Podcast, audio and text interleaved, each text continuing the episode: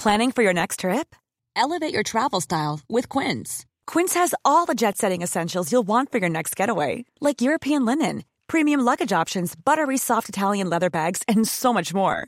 And is all priced at 50 to 80% less than similar brands. Plus, Quince only works with factories that use safe and ethical manufacturing practices. Pack your bags with high-quality essentials you'll be wearing for vacations to come with Quince. Go to quince.com/pack for free shipping and 365-day returns. Britain feels broken, but how do we fix it? Westminster just doesn't seem to have the answers, but we have found some people who do. Join me, journalist Becca Hudson, and me, the former MP Ed Vaizey, for How I'd Fix. From the price of a pint to the housing crisis, this is the show where we take an alternative look at the problems plaguing the nation. And hear practical solutions from those in the know. Catch new episodes of How I'd Fix wherever you get your podcasts. Rebuilding Britain starts here. Now, listen, they want me to say hello, welcome to the James Whale best bits of tonight's show, which you can hear every night, Monday to Friday on Talk Radio from 7 till 10. But I said, wouldn't it be best to call it the worst of Whale? So have a listen, see what you think. First, I suppose the story of the day is schools going back and how they're going to do it. Do you know, I'm sorry, my children have grown up and gone, but I'm bored about this, aren't you? Mm. Yeah, I mean, I'm just so bored about it. I don't even know what the rules are. Just send your kids back to school. What is the problem? They don't. They're using it as an excuse so they don't have to go to work. That's what they're using. They're using them as pawns to as excuse. So they don't have to go it's to work. Also you've got to do this, you've got to do that, and in the end, I think when they said, "Well, we see through your plan. We see through your plan. You want to just stay at home, and get paid." Well, let's talk to Caroline, Dr. Caroline Johnson, Conservative MP for Sleaford and North Hykeham. Where on earth is that? That's Sussex, is it? Sussex. I don't know. I think it's Caroline Johnson, good evening. Good evening. It's in Lincolnshire. That's what I said. Lincolnshire. There, it's not, what do you mean? It's nowhere near Sussex. Down the road a bit, yeah. Oh, for goodness sake. Yeah. A couple of hours, exactly. Yeah, a couple of hours down there. Caroline, yeah. Now, you're on the Education Select Committee, and everything, as far as I'm concerned, everything seems reasonably straightforward. What on earth is going on? What do you mean, what on earth is going on? Well, what on earth is going on? Because people are so organised, arguments and chaos about it. Oh, well, we can't do this. We're not really sure what that means. Oh, how do I do this? Yeah. I mean, we had a bit of an argument with one of the teaching unions last week on the show about it. I mean, head teachers are there to direct and sort everything out. They don't have to be told every single thing they have to do, surely, and all schools are different anyway. Well, of course they are, and of course they're absolutely capable of identifying how to apply particular guidance to their own school, as each is unique. And that's what the government's done today, is it said, look, we need all children back at school in September, and it's issued detailed guidance both to parents on what to expect and on teachers on how to manage that within the potential different school environments. Yeah. This is really detailed guidance. It's been developed with the education sector, and importantly with Public Health England scientific experts as well. You would think that the teaching unions would be far more supportive, wouldn't you? Well, to be honest, I think I've been a bit disappointed with some of them. One of them, the NFU, I think has said, I believe, sent a letter to some of their teachers saying, not to engage initially with how to get children back into school. And, if that's true, then that isn't a very helpful thing to do, is it? But I think we need to look forward and not back. We know that children, despite the best efforts of themselves, the valiant efforts of the teachers and the input of their parents working very hard trying to juggle everything, that most children to some extent have fallen behind where they would have been if they'd been in school. And what we need to do is get them back into school from September and focus on how we catch up on that lost learning. I mean, we're going to have to those people going to university this year, that's all going to have to sort out. Otherwise, you get a backlog for the next few years. Well, the grades as well is a big problem with the grading. All right, don't shout at us. Sorry, Caroline. The grades this year is really difficult because, the children can't sit their exams. They work really, really hard. They're looking forward to being able to show what they can do, and now they can't, and they're reliant on the mocks, which some children do improved massively between the mocks and the final exams. So we've got the teachers' projections, and we're working with those. But if students feel that the result that they get isn't the result that they think they were capable of, then they will be able to sit the exam in the autumn in any subject to make sure that they get, they're given the opportunity to get the grades that they deserve. If they don't, they don't. But the process to both get the teachers' projections and then to moderate them will be happening, and they should get their results on time, which I think is really important as well. I mean, I saw one head teacher today saying he didn't know what all the fuss about. He was sorting it out. It's quite obvious if you just follow your sense and take some of the other things that need. Not all schools you can do an enormous amount of social distancing, and I think if anybody's seen the latest rules, then they're leaving quite a lot of that to the head teachers, and in some schools you won't be able to do it. So there's other buildings they can borrow off the councils, aren't there, that aren't in use at the moment.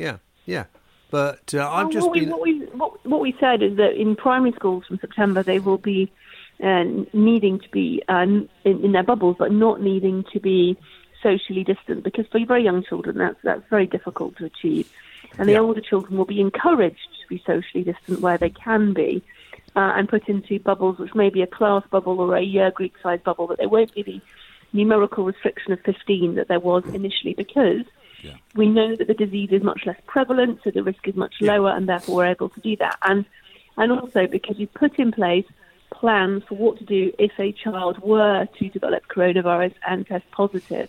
And Public Health England will go to that school. They may make testing kits available for perhaps the class or their bubble.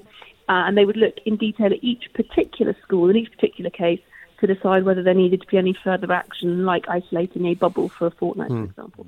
The James Whale Show. Come praise the whale on Talk Radio. We should get a school to invite us in and spend the day in school. What do you think? Yeah, that'd be fun, wouldn't it? Yeah. Right, okay, let's just have one more guest on this. Gavin Williamson, the Education Secretary, made an announcement to the House of Commons about schools reopening in September, and the plans are all out there. Let's talk to Darren Northcott, who is National Official for Education at the NASUWT Teachers Union. Darren, good evening to you. Good evening. Yeah. Now, you're not going to start moaning about the kids going back to school, are you? I think we've got a start of a plan to do that, I would say. So the government's published its guidance today, and there's some important things in there that have been missing to date. So there's some good advice in there on health and safety. There's some helpful advice and information for schools, and because we all want to see pupils back in schools in September, but we want to see it done in a way that's safe. I think the key thing is, and you were just, I think, touching on this a little bit in your discussion, is making sure that parents and pupils have the confidence to know that going back to school is going to be safe. And I think there's a bit more work to be done on that front. And there's a few questions, I think, that are raised in that guidance. But we'll keep talking to the DfE and try and get more information, more advice, more guidance, so everyone concerned feels it's safe and is being done in the best way possible. What sort of guidance? Well, there's lots of things in there. The guidance is... Well, give me one. I don't want you to go through lots. I mean, life is too short for that. But just, give me one thing that you're not clear about. Because Ash here is very good at these sort of things. You might be able to sort it out. Yeah. There's an awful lot of guidance that's been produced, and I will not go through all of it, don't worry. But just to pick one thing, so there's an issue there around transport. So that's really important, to make sure that pupils can get to schools in a safe way. And a lot of pupils depend upon public transport. So it's important, there are restrictions on public transport. Whatever we think of those restrictions, they are there, and they're an important part of making sure that people who use buses, the tubes, the trains, that they feel safe, they feel confident. If you get a lot of students trying to use that public transport, particularly in big cities like London, then that's going to be an issue that needs to be addressed. How do we move lots of pupils around all at the same time to make sure that they can arrive at school safely? So we may have to have staggered start times. These are complicated issues. Hang on. I mean, information about. Why is it complicated when people are going to work and they're going on buses, they're going on trains, and even at some people are going on the underground? And you sorted it yourself, staggered starting times. A lot of kids though. Lot of kids suddenly using public transport in big cities. But there's a lot of workers in big cities doing that in the morning, and they're in more danger, aren't they? They're more likely to catch it than children. Awful lot of people using public transport. Suddenly, you aren't using it at the moment. Start using it now. No one is saying that's insoluble. You're right. There are ways in which we can address this. Well, that's the job of the head teacher, isn't it? Really, to get that sorted out. Not to run London Underground or the buses. I think it's certainly head teachers got a role. You're right. But you just got to wear a mask and stay a metre apart. That's the rules of everyone on public transport. It is. There are rules on public transport. Wearing masks, all of it. Well, so that's what the kids will have to do. Having a lot of children on that all at the same time is a challenge that does need to be addressed. I'm not saying it's insoluble. Of course it can be addressed, but you need to do it in a planned, sensible way. That's what they've done in other countries where you've got children using public transport. We can do it here, but we need to make sure we've got that plan in place. So transport is a big issue. Yeah. That's one of. But I mean, we know what we've got to do with it. Yeah. Well, I'm sure they'll be sorting it out, whether it's underground, people who come on the underground or something. Maybe they're, even if they go on the underground, it's not going to be many stops away. You need more monitors on the underground because there's people not wearing masks, so there need to be maybe people, transport police or someone maybe keeping an eye on things. Mm. Yeah, I think that that's a really good suggestion. I think that's part of it, absolutely. So cleaning as well. There's a lot of advice in that guidance about cleaning. That's important. That makes people feel confident. It's also important in managing the virus.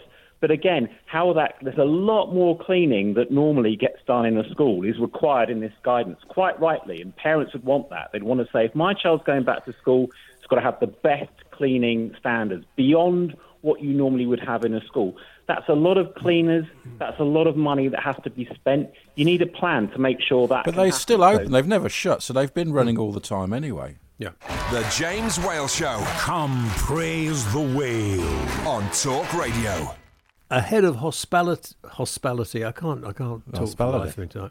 Hospitality opening weekend. Yeah. Very nice. And they're getting all upset that things might not happen. I think we've had them on the show before, the Nighttime Industries Association. I think we have, haven't we? Yeah. Let's see. Michael Kill, CEO of the Nighttime Industries Association. Michael, good evening to you. Good evening, James. How are you? I'm very good. Have we had you on the show before? I think we have, haven't we? We have, yeah, definitely. Yes. I've definitely been on with you before, yeah. Yes. And we didn't take the mick out of your name or anything like that? No, I got past that bit initially, but I'm happy for you to crack on now. No, I mean, it's too late now. The time has passed, hasn't it, Ash? Well, I don't know. We could try. It's funny, isn't it? That name is quite a good name to have, though, isn't it? Kill. Mr. Kill. Yeah. I suppose you're used to it, I mean. But it'd be difficult to open a bank account. I wonder what your ancestors did that gave them that name. Oh, I think it's Irish ancestors. Different. That's different then, isn't it? Yeah. Oh, well, say Kill with an Irish accent, Ash. No, I can't do that. That's appropriation. What was it? Anyway, Michael, what's going on? And you're not happy, I know, at the moment, but things are going to start getting back to normal, aren't they? Well, you would think so, wouldn't you? I mean, we've obviously, it's the opening weekend, and we've had guidance, and we've had the regulation out, but, still there's a massive amount of confusion of what can happen and what can't happen. You've got government giving guidelines, you've got planning and licensing officers interpreting them in certain ways, and then you've got operators in between trying to work out what the best way to do things are. And the population have got absolutely no idea what the rules are anymore. No, well, they just don't know what they're going to do. I mean, many people just don't know what to expect. So, the challenge you've got is there's a lot of people that want to come out, but what they don't realise is, only 50% of the venues are really going to be open, no nightclubs or nighttime venues, and they're going to be operating at less than 50% of capacity. So, if we have a big weekend, then it's going to be a big challenge for everybody. And queues outside, weren't there? Yeah, I think what the problem is, Michael, that a lot of people are concerned, probably the age group that do go out for nighttime entertainment, apart from people like Ash and me who like to go to the theatre, have dinner, maybe go to a nice, nice quiet dance hall afterwards.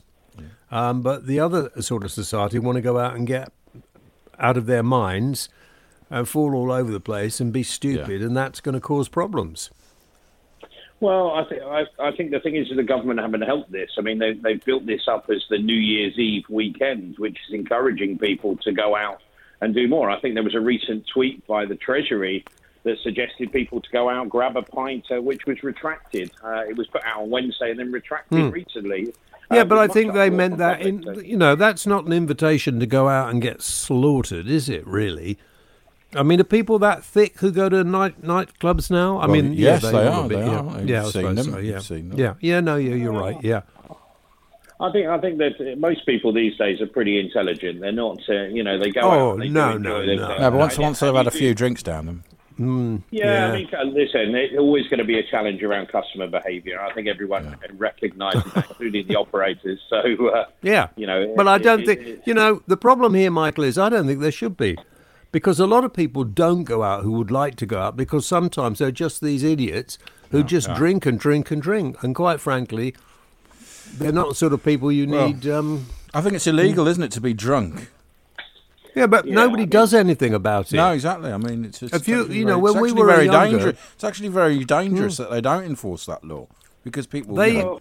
They used to have the paddy wagon where I lived, and Saturday nights the cops would come up, get everybody, put them in the back, load take them up, and stick them in a cell somewhere. You wouldn't be allowed to do that. I mean, well, it's a lot stricter these days. I mean, licensing doesn't allow you to get away with things like that anymore. It is pretty intense. I mean. The police and local authorities are on most of the licensees pretty strongly. And intoxication is something that they're on top of with people. And most operators these days are very, very professional. So they, don't underestimate the professional levels out there at the moment. I mean, there's some great operators. So. No, I know there are. I mean, my dad was a publican, so I was brought up in a pub. I know. But, there are the idiots who will preload, I think they call it. Yeah, well, that's because of the price of £5.50 a pint. Then why should they be allowed to go out and use somebody's premises if they just stay at home and preload all the whatever you want to do? Well, there are some pubs that are choosing not to open, aren't there? So, I mean, why are they doing that, Mike? I think there's a lot of them that are just unsure about how the marketplace is going to receive them. I mean, they're unsure. Some of them are financially don't find it's viable to open. Right, some of them. They only had 10 days since the guidance came out. So, I mean, the government were expecting a lot to be able to turn around all of the sort of protocols, because every site's different.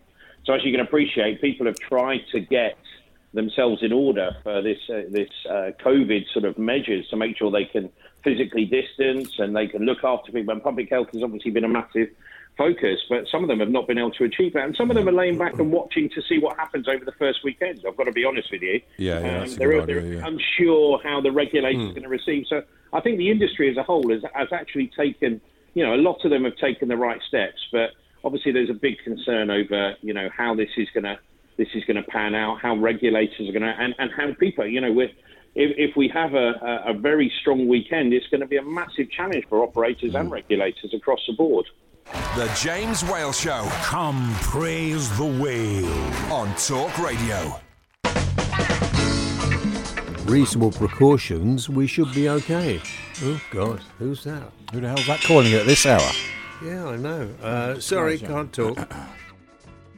We should go to school for a day, shouldn't we? It's more Dickensian in our day, well, especially your day, I mean. It's certainly fine. There's nobody else on the bus. It's just me. Oh, okay, that's fine. That's fine. Oh, well, you should do it when there's other people on the bus. On hands. No, you should not. Yeah, and spread the word. Instead of clubs now where they just, you go in and it's just, what? It's like some horror movie where people are just in there crammed in like sardines. I suppose I'm showing my age, but, What do you mean, Rich? I'll be on the pavement, mate. I'm not going to be on the road. No, you will not. It's too dangerous on the road. I'm not going on the road, man. Oh, come on, guys. Come on. People coughing and spluttering all over them. Oh, for goodness sake. Still tastes all right. I don't know what buffets you go to. Yeah, not those sort of places. That was the clips for today, the best of James Whale. Thank you for listening. I hope you enjoyed them. Well, I suppose if you didn't enjoy them, you won't be listening, will you? Anyway, I'll be back 7 o'clock until 10, Monday to Friday on Talk Radio. Have a great day. Thank you for listening.